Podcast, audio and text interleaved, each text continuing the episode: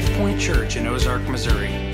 Life Point is a body of believers led by God's Spirit to engage in His redemptive mission in the world. We love Jesus and desire to serve Him by leading people to be real Christ followers in life together. We hope that this message will be a blessing and an encouragement for your life.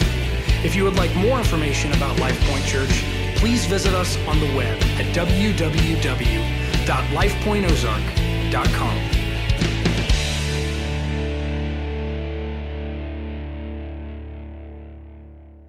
Take your Bibles this morning and turn to the book of Isaiah, Isaiah chapter 30. You may have already noticed, but my sleeves are rolled up today. We've got some hard work to do this morning, and I need you to enter in with me. My prayer is that today will be helpful and encouragement for us in a powerful way. Um, I believe God wants to speak to us this morning, very specifically through His Word. So let's go to Isaiah. I'm going to read verses 18 through 22 of Isaiah chapter 30. Therefore, the Lord waits to be gracious to you, and therefore He exalts Himself to show mercy to you. For the Lord is a God of justice. Blessed are all those who wait for Him. For a people shall dwell in Zion, in Jerusalem. You shall weep no more. He will surely be gracious to you at the sound of your cry. As soon as he hears it, he answers you. And though the Lord give you the bread of adversity and the water of affliction, yet your teacher will not hide himself anymore. But your eyes shall see your teacher, and your ears shall hear a word behind you saying, This is the way walk in it. When you turn to the right or when you turn to the left, then you will defile your carved idols overlaid with silver and your gold plated metal images. You will scatter them as unclean things. You will say to them, Be gone. May God bless the reading, the hearing, the understanding, and the obeying of His word today. Can I lead us in a prayer? Just ask God to help us this morning, to help us to receive what He has for us, to understand and to trust all that He wants to do in this time. Let's go before the Lord. Heavenly Father, in humility we bow before you. In awe and honor we worship you. And God, we gather around your word today and we ask that you would speak to us. Your word is your word. You have spoken. And today, Lord, we need to hear from you. And so we ask that you would imprint it upon our hearts, that you would press it upon our lives, and that you would bring us into a fuller understanding, a deeper awe, and a greater love for you, that we might worship you as you alone are worthy. And it's in the name of Jesus that we pray. Amen.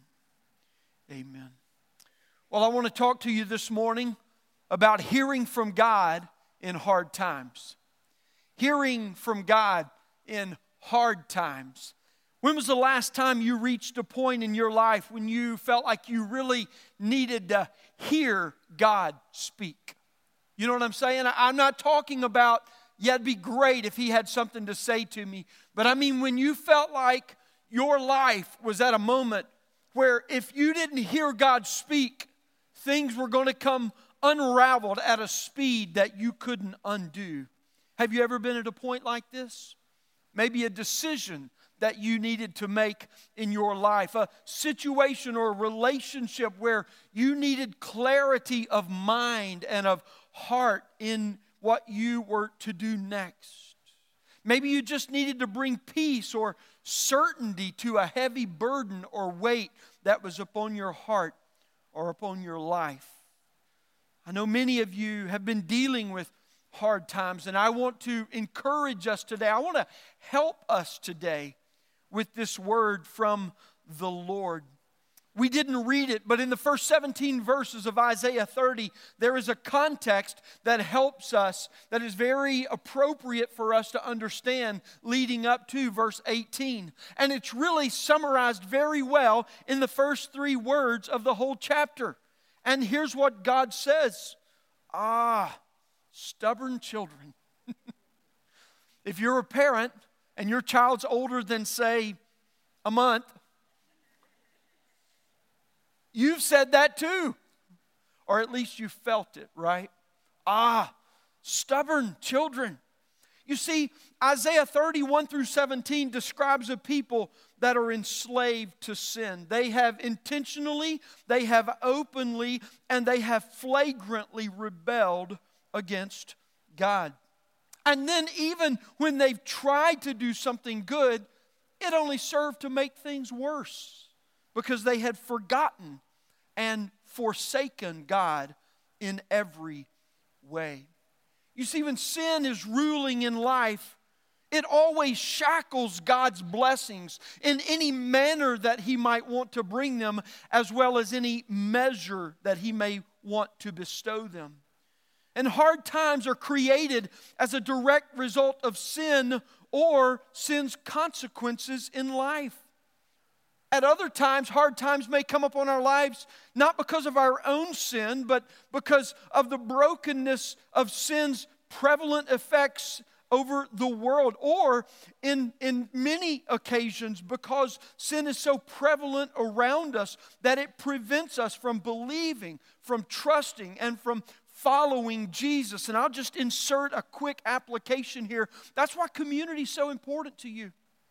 Friends, you can lose your way just by the people that you put around you.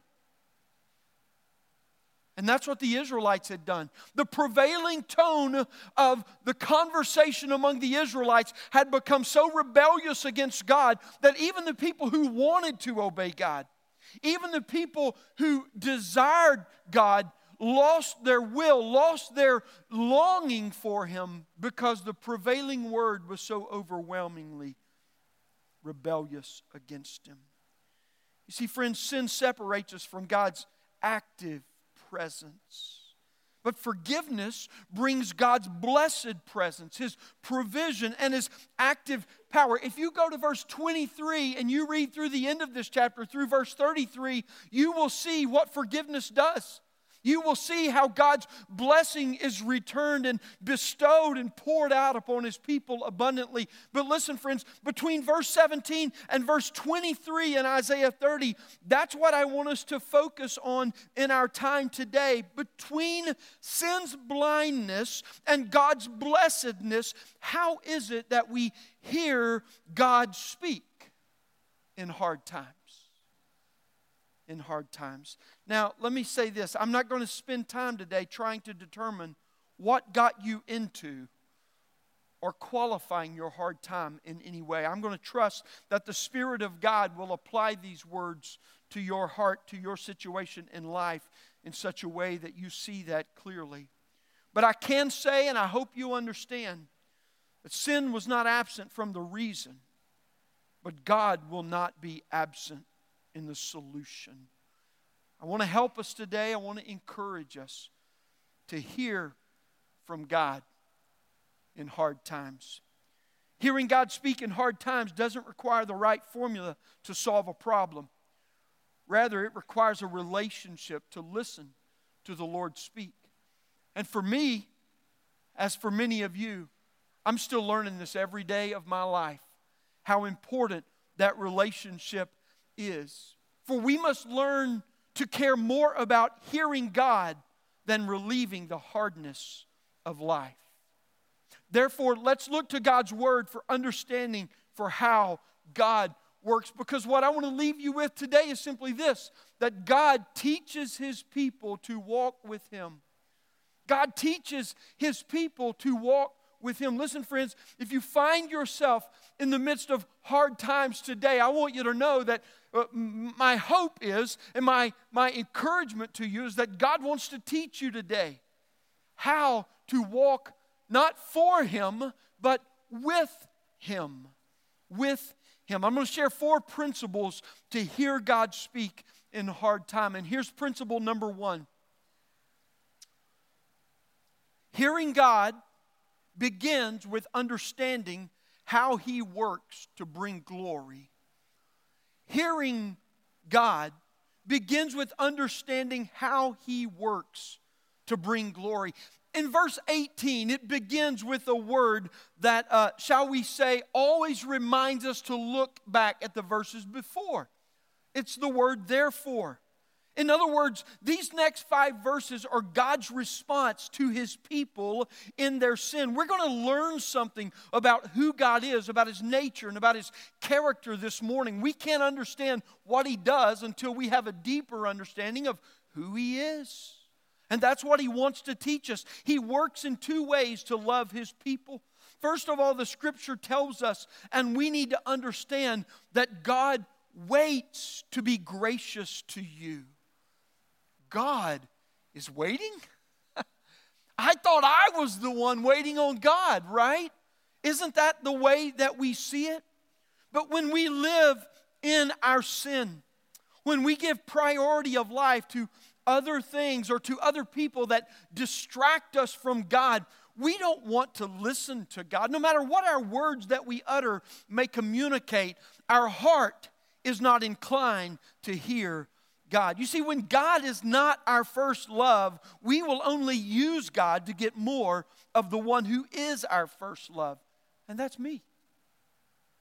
That's me. But at all times, we must understand God waits to be gracious to you. Don't miss this characteristic of God's nature, friends.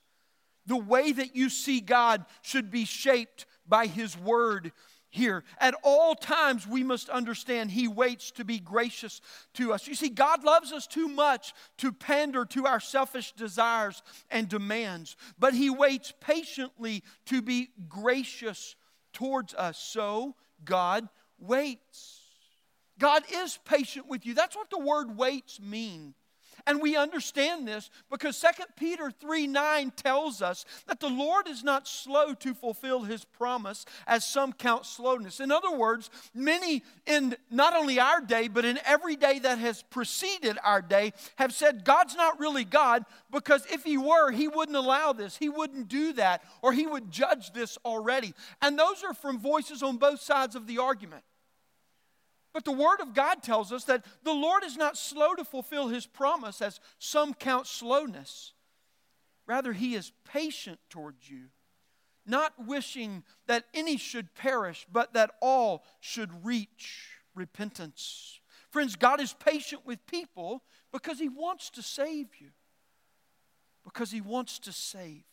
And when Christians fail to live by faith and to obey Jesus, we, we don't trust that God's provision will be sufficient and we only use God for our pleasure.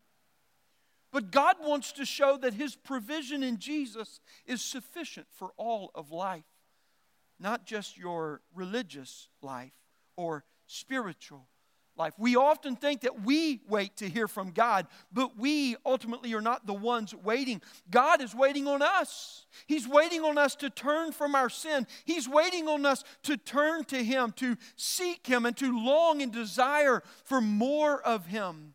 And if today you say, but Pastor, I want to hear from God, why does He or why would He withhold and wait any longer for me? I want you to know this that God still waits. For a number of reasons, it may be in your life today. Sin may still be blinding you, and, and He may yet to uh, see that you've uh, uh, repented, confessed, and repented of a specific sin. It may be more that He must show you. He's wanting to teach you something in the time that you have, or the time of redemption in His plan is not yet complete. You see, God is never dormant, friends, but He waits to give grace in His perfect timing. In His perfect timing. As well, we see that not only does God wait to be gracious, but simultaneously we should understand that God exalts Himself to show mercy that while he waits to be gracious, he is exalting himself to show mercy. He's lifting himself up. And you know, when we are hardened in sin, the last thing we see is our need for more of God. We see our wants for everything else, but not our need for more of God.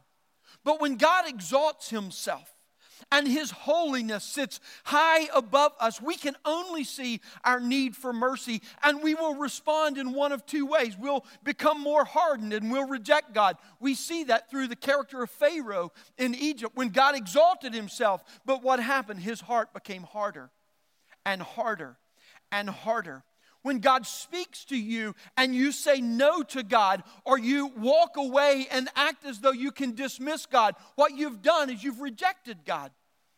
But you've also hardened your heart from being able to hear and respond to God. Or, like in Isaiah 6, when Isaiah said, in the year that King Uzziah died, what he said, I saw God.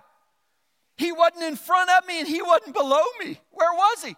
High and lifted up.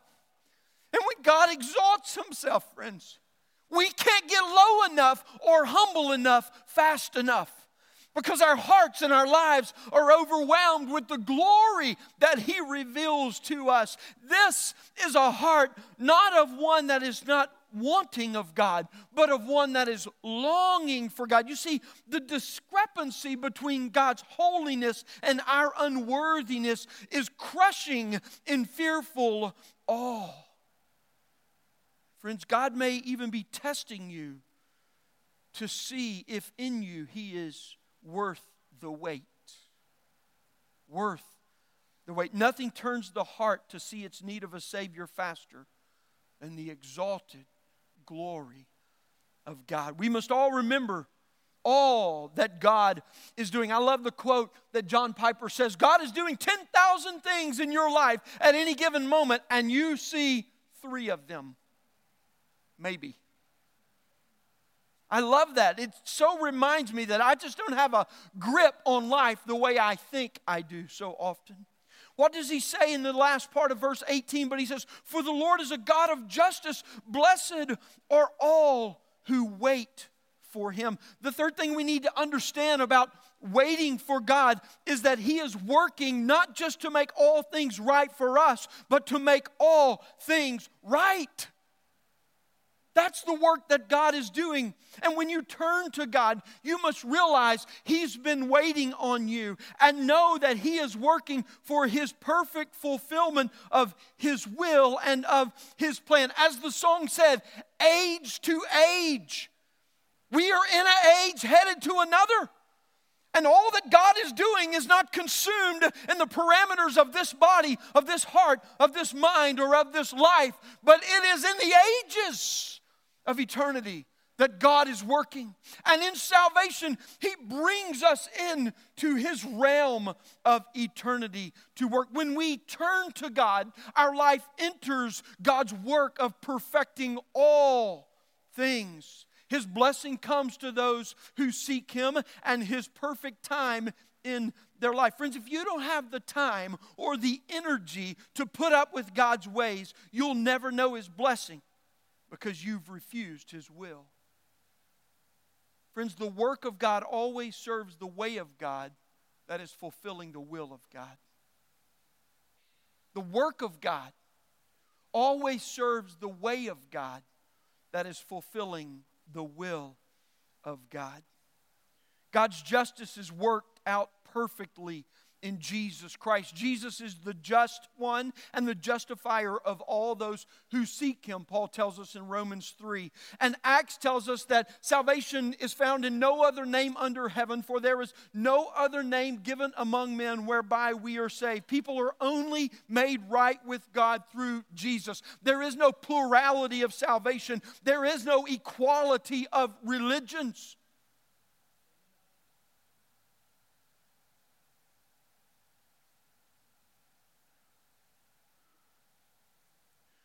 But your salvation and personal relationship with God is not just about you.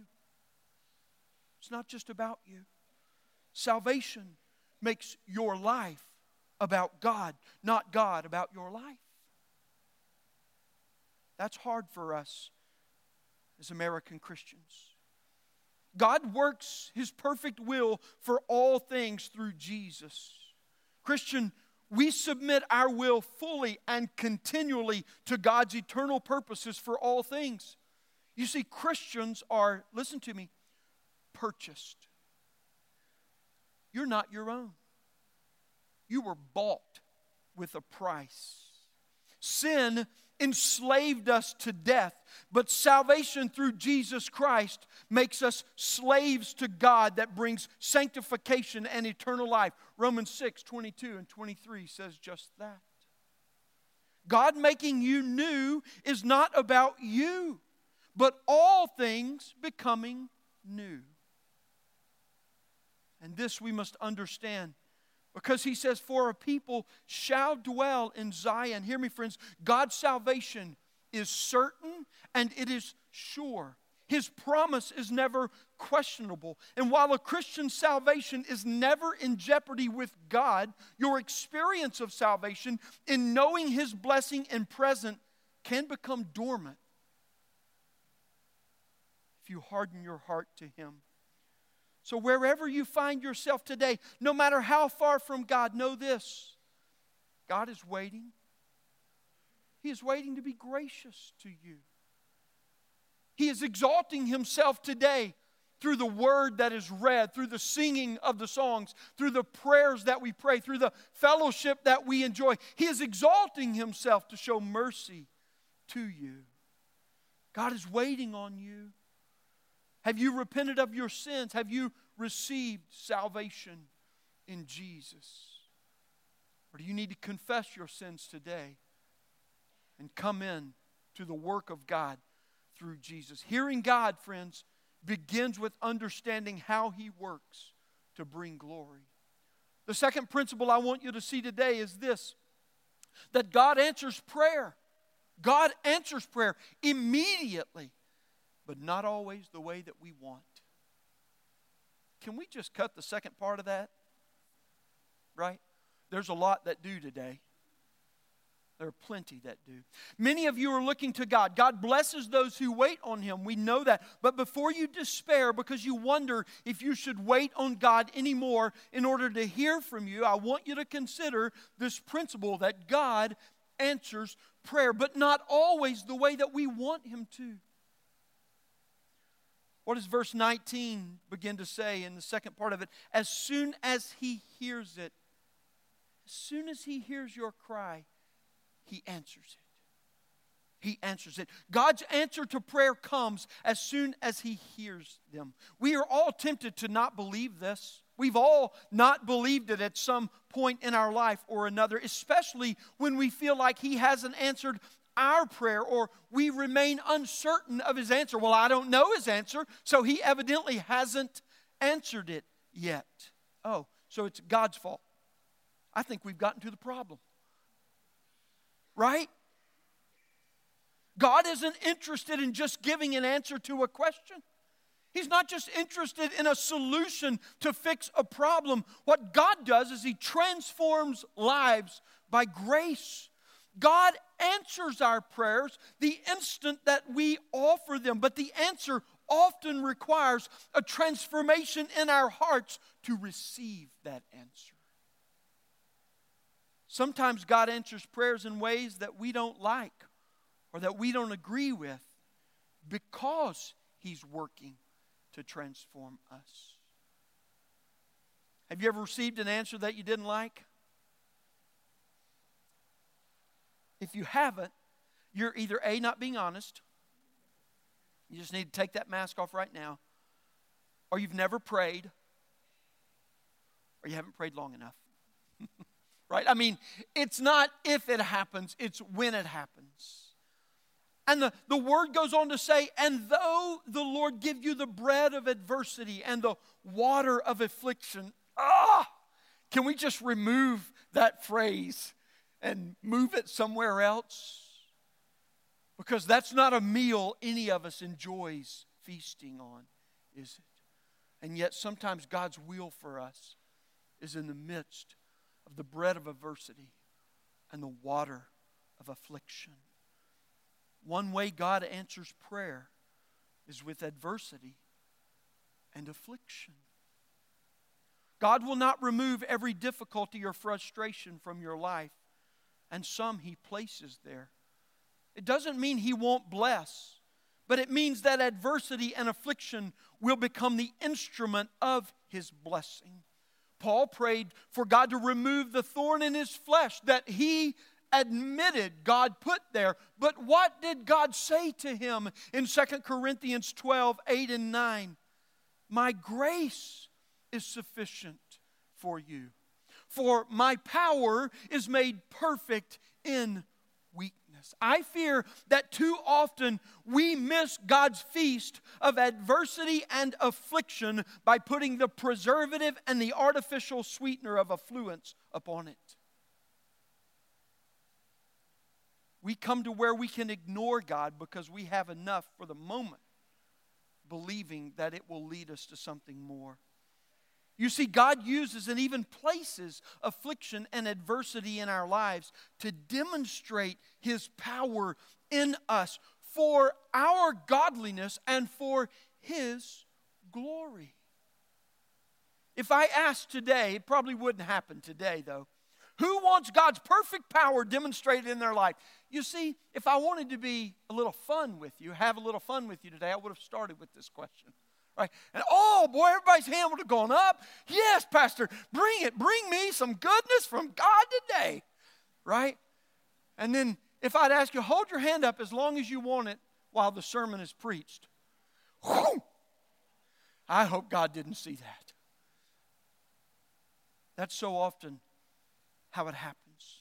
We clamor to get in the front of the line for God's blessing. After all, we quote things like Philippians 4:13, I can do all things through Christ who strengthens me. But friend, we need to be careful with this one.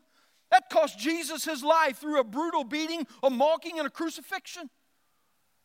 And yet, we want it in some easier way. We, we think of God's power being demonstrated through victory with arms raised high, but this also has another meaning, doesn't it? What is it? Surrender complete surrender. You see, God's victory seldom comes through the same worldly glory by which we conceive it. We often expect from God more than He gave His only Son, who was perfect, because Jesus learned obedience through suffering, Hebrews says. Glory comes when God's perfect power is demonstrated in the midst of our weakness, at the end of our strength. Sometimes that includes and involves our strength and ability, but it often only comes at the end of it. You see, the real question becomes will I trust God in the adversity and affliction to receive greater glory of His blessing? You see, God answers prayer with adversity and affliction because the answer He has for us is greater than the expectation we have of Him.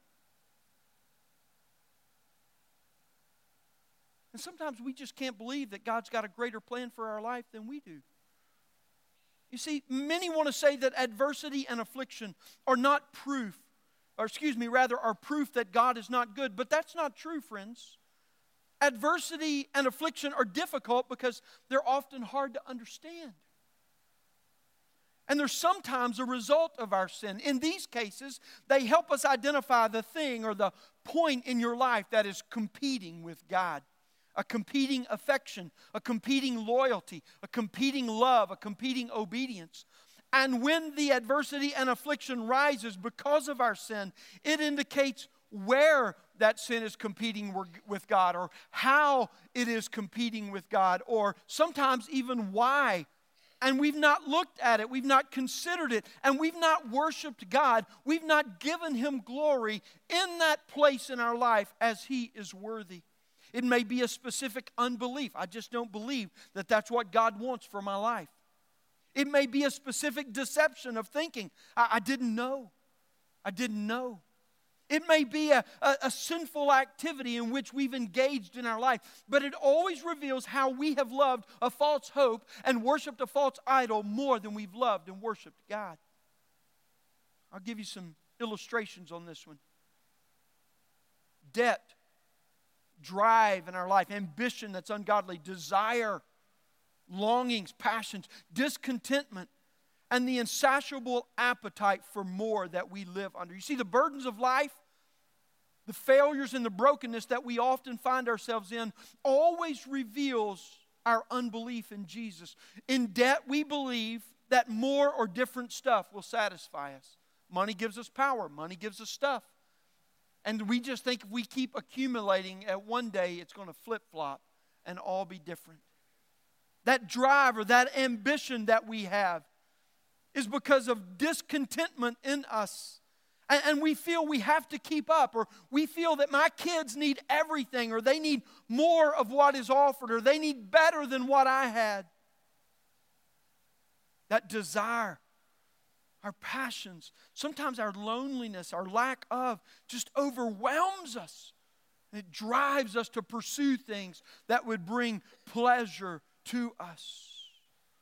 Sometimes we just look at all that we have and we go, God, it's just not enough. I'm not happy with it. And all of these reveal false hopes and idols that consume us. And most of them, quite frankly, if we're just honest with each other, they're completely understandable. They become completely tolerable and acceptable to further blind us from their influence upon us because we're culturally conditioned to live close to them in near proximity. And they just begin to absorb within us. Affliction and adversity are sometimes beyond our understanding. I'll give you this one. And in these moments, you would say, you know, this, this didn't have anything to do with me. Didn't have anything to do with anyone involved directly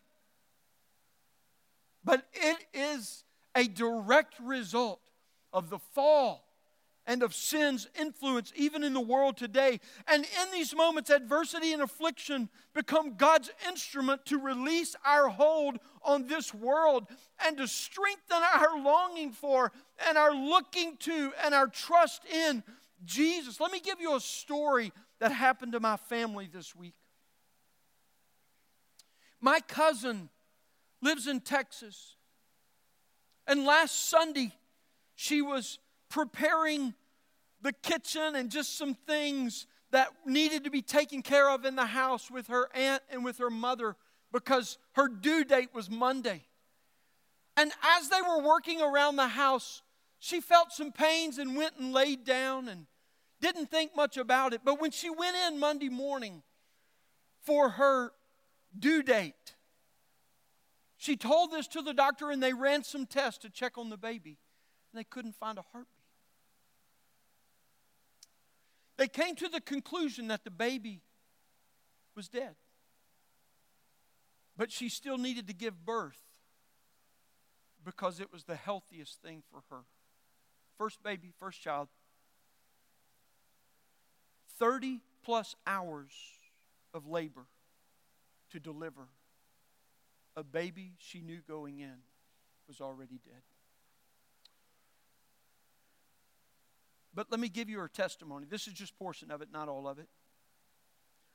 There are no words that can truly express the pain and loss our families have felt this week. This has been both the saddest week of my life and a time I felt the Lord's presence most. The power of the Lord's love and comfort is real. It is the only reason I was able to leave that delivery room. We would never have chosen this for ourselves, but the Lord knew before this would be part of our testimony. We are thankful that the Lord has entrusted us with this suffering and know He will provide us strength to make it through. Heaven holds my beautiful baby now, and I have to rest in that peace. And she ends with Psalm 73 26. My body and my heart may grow weak, but God is the strength of my heart and all I need forever. What a powerful testimony. There are afflictions and adversities that you will never fully understand this side of eternity. But it doesn't mean that God is not good. It doesn't mean that God is not good. God will never allow one nanosecond of suffering or one ounce of burden weighed down upon you to be wasted in your life. But you must trust Him. God is the only one that can make sense of, that can bring peace when we can't understand, and heal us to use our adversity and affliction for good. The question that we must answer is Will we trust God? Will we give Him thanks? And will we glorify Him in the adversity and the affliction? You can know this, friends. God will use all adversity and affliction in your life as an instrument to bring about His will for your life. Always. Always. God always answers prayers, but not always the way we want. But don't stop, friends. Don't stop yet because there's a yet in the verse and there's a turn. God has a divine purpose in adversity and affliction to bring about His plan in our life. And when we look to God to trust Him and to obey, no matter the situation, He will work to reveal His will in you and His glory through you. Here's the third principle I want you to see today God reveals Himself to teach us how to follow Him to teach us how to follow him. Verse 20 at the end says, But the teacher will not hide himself forever. He will show himself so you can see him. He reveals himself in the answer. And friends, this is the key to our understanding hard times and hearing from God. He will not leave you without understanding. And you may never fully understand a specific situation or circumstance or the why of it, but you can trust that you will gain a deeper knowledge of God and what He is doing in your life. You see, knowing God's will always brings understanding of Him first. That's why, even in the principles, we see the nature and the character of God before we understand the working of God. And knowing Him, understanding Him, is always better than comprehending this life. Always. God reveals Himself as what? Teacher to us. This is God, capital T. He is the teacher, and teaching changes us, friends. That's why God has chosen throughout the history of humankind to lead His people by teaching and preaching His word because teaching changes us. It enters our mind, but it doesn't sit dormant there. It penetrates to our heart and the spirit, perpetrating all the way to the soul of who we are. You see, the point Isaiah makes here is not a lesson Listen to me, in your hard time today, you don't need a lesson. You need what Isaiah points to a person. A person. That person is the Lord Jesus Christ. Your eyes shall see your teacher, and your ears shall hear a word. The big lesson in God's classroom isn't information, but transformation through the person of Jesus Christ. In God's classroom, the point of the lesson always points to the teacher.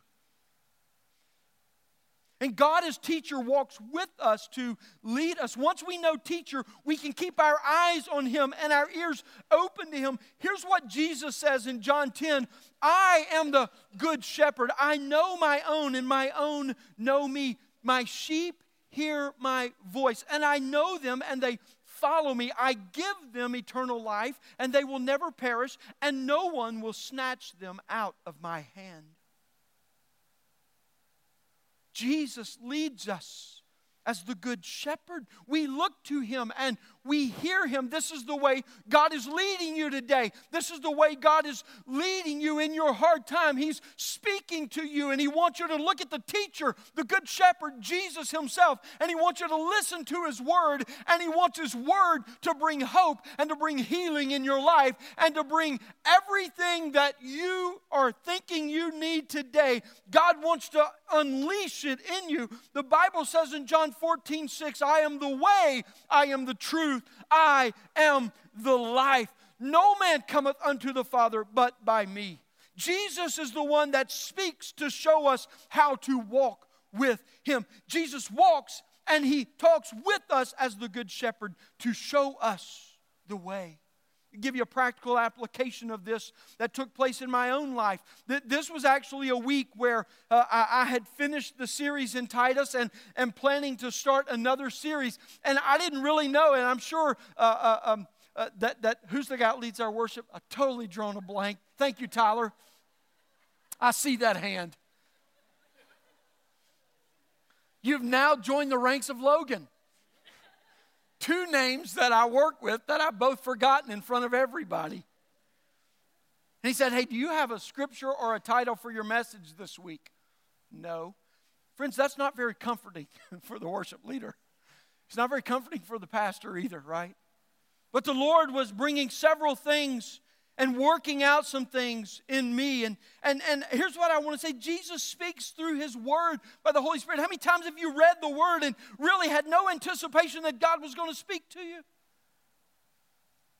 That's how this sermon first arose in my heart. Uh, uh, God gave me this verse for a specific situation through a close friend. And as I was praying for today and preparing in, in kind of an uncanny way for me because I'm usually planned out and ahead. I said, God, I just need to know what you need me to hear, but what do you want me to say to our people as well? And he gave this verse for a specific situation in my life through a close friend. And then in my daily Bible reading, he led me back a, a couple of weeks to a, a, passage in 1 Kings 19. And he said, Listen, Lane, you're, you're looking for something, but you're looking in the wrong place.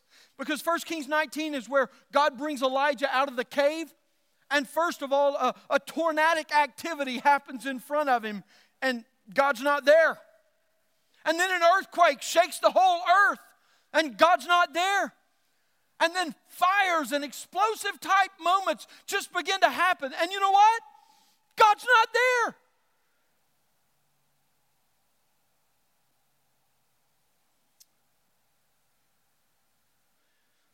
But then a chill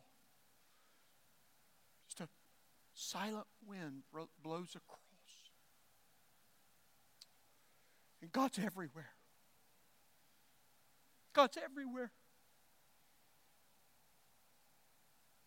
And you're looking in the wrong place. You're looking for the sham wow. And I'm right here. Right here. In the low whisper. In the silence. God reveals himself, friends, to teach us how to follow him. How to follow him. The fourth principle the Lord works in us, excuse me, the Lord's work in us always involves purging of sin and purifying of life. Verse 22 shares this with us. God always leads people out of gross defilement and sinful indulgences even the sins that we are comfortable with and are acceptable to us. You see, when we want God to speak, when we want to know His will, when we need an answer to a decision or a solution to a problem. We, we may see and repent of a sin on the surface in our action, go, yeah, okay, God, you got me in that. You did see it. I was hoping you didn't. But God's not satisfied with that. Transformation doesn't come by changing outward actions. Rather, God, the teacher, is imparting truth that is divine and eternal within us. And the sin that he often wants to deal with is the deeper root of idolatry and unbelief, where pride is growing its evil head in us. It's often not our outward gross defilements that anyone could spot from afar off, but it's our accommodated indiscretions, it's our allowances that we've trained ourselves to align with our walk in life so as not to cause too much condemnation or too much discomfort for us. And God says, That is what stands between you and I. That is why you miss the blessing that you claim you so desire. That is where I want to transform you. Will you trust me and confess the sin of pride? It's interesting how almost all sins, when you get to the root of them, go right back to our pride. It grows so many different flowers, and they look so pretty until you see what they do to you. In other words, we've learned to live with these sins because we've hidden them from public view and we've enjoyed them in private. So, what could it hurt? Doesn't seem to be affecting anybody else. And we've ignored regular repentance. And there at the heart of who we are, we've denied worship to God. Godly conviction leads us through sinful actions to the root of our sin by exposing our idolatry, by exposing our unbelief, by exposing our pride. And there he calls us to repentance. Following Jesus as our good shepherd means that we purge our lives of anything that prevents us from focusing on him, anything that prevents us from listening to him, so we can obey. Friends, God teaches his people to walk with Him. God's teaching us today. He's speaking to us. I want to ask Cheryl if she'll come back and just begin to underscore on the piano for a moment. I want to ask you to bow your head and close your eyes, if you would, for just a moment. I'm not going to extend this time unnecessarily, but I am going to offer an invitation. Messages like this do not come lightly upon anyone's heart that gives serious consideration to God and to their lives. And I just wonder if today there are not those of you in the room who are under such deep conviction of the Spirit of God right now as He applies this to your life and as God is calling to you and pleading with you and beckoning upon you to respond to Him if we can't minister to you in this time. I'm going to ask a couple of elders if they would come to the front of the aisles now. Isaiah 31 through 17 tells a horrid story of a sin wrecked people isolated from God. Does that describe your life today? Would you say, yes, Pastor, that that says a lot about who I am. If so, remember that those people were not too far to receive God's grace and mercy. God was waiting to bestow His grace and mercy upon them. God waits to pour out His grace and mercy on you today in the same way. If you've never come to a point in your life where you've turned from your sin, Maybe you've been in church all your life, or maybe you just started showing up. But you know that, that sin is ruling in your life and God seems far from you. But today, the Spirit of God is speaking to you. There is a trembling in your soul, there is a coldness in your skin, and you know you need to say to God, Today, God, I need to confess. I need to agree with you that this is sin in my life, and I need to repent and to turn from that sin and to walk back with you. Save me today, Lord Jesus. If that's your prayer today, I'm going to ask you in just a moment to come forward and let us pray with you and encourage you in your becoming a Christian. Isaiah 30, verses 23 to 33, tells the story of a richly blessed life. It's full of joy, it's full of gladness, it's full of abundance, and it's full of celebration. Christian, I'm speaking to you now. Do you wonder why your life with Jesus isn't more like this description? God still pours out blessing on people today. Because in Jesus, He shows His loving kindness, He shows His grace and mercy and His goodness. You can trust Jesus. I'm wondering if today you will. In just a moment, I'm going to pray and then I'm going to invite you as well. If you're a Christian here today, but you know you've been living in a way that's in denial of God's grace in your life, I'm going to ask you to come and let our elders minister to you and encourage you and help you in prayer. The final part of the invitation is just simply this Are you having a hard time accepting these things from God today? Maybe specifically as they apply to your life. Can I encourage you? You're not alone. These are not easy teachings because life is not easy. But, friends, the gospel and the grace of God is sufficient for all of life, especially the hard times. Will you trust Him? Will you believe that His mercy and His grace are near to you? I'm going to pray, and then I'm going to ask you to come. Lord Jesus, help us right now to listen to you, to be attentive to your spirit, and to say yes to what you want to do in this place and in this time. In Jesus' name, amen.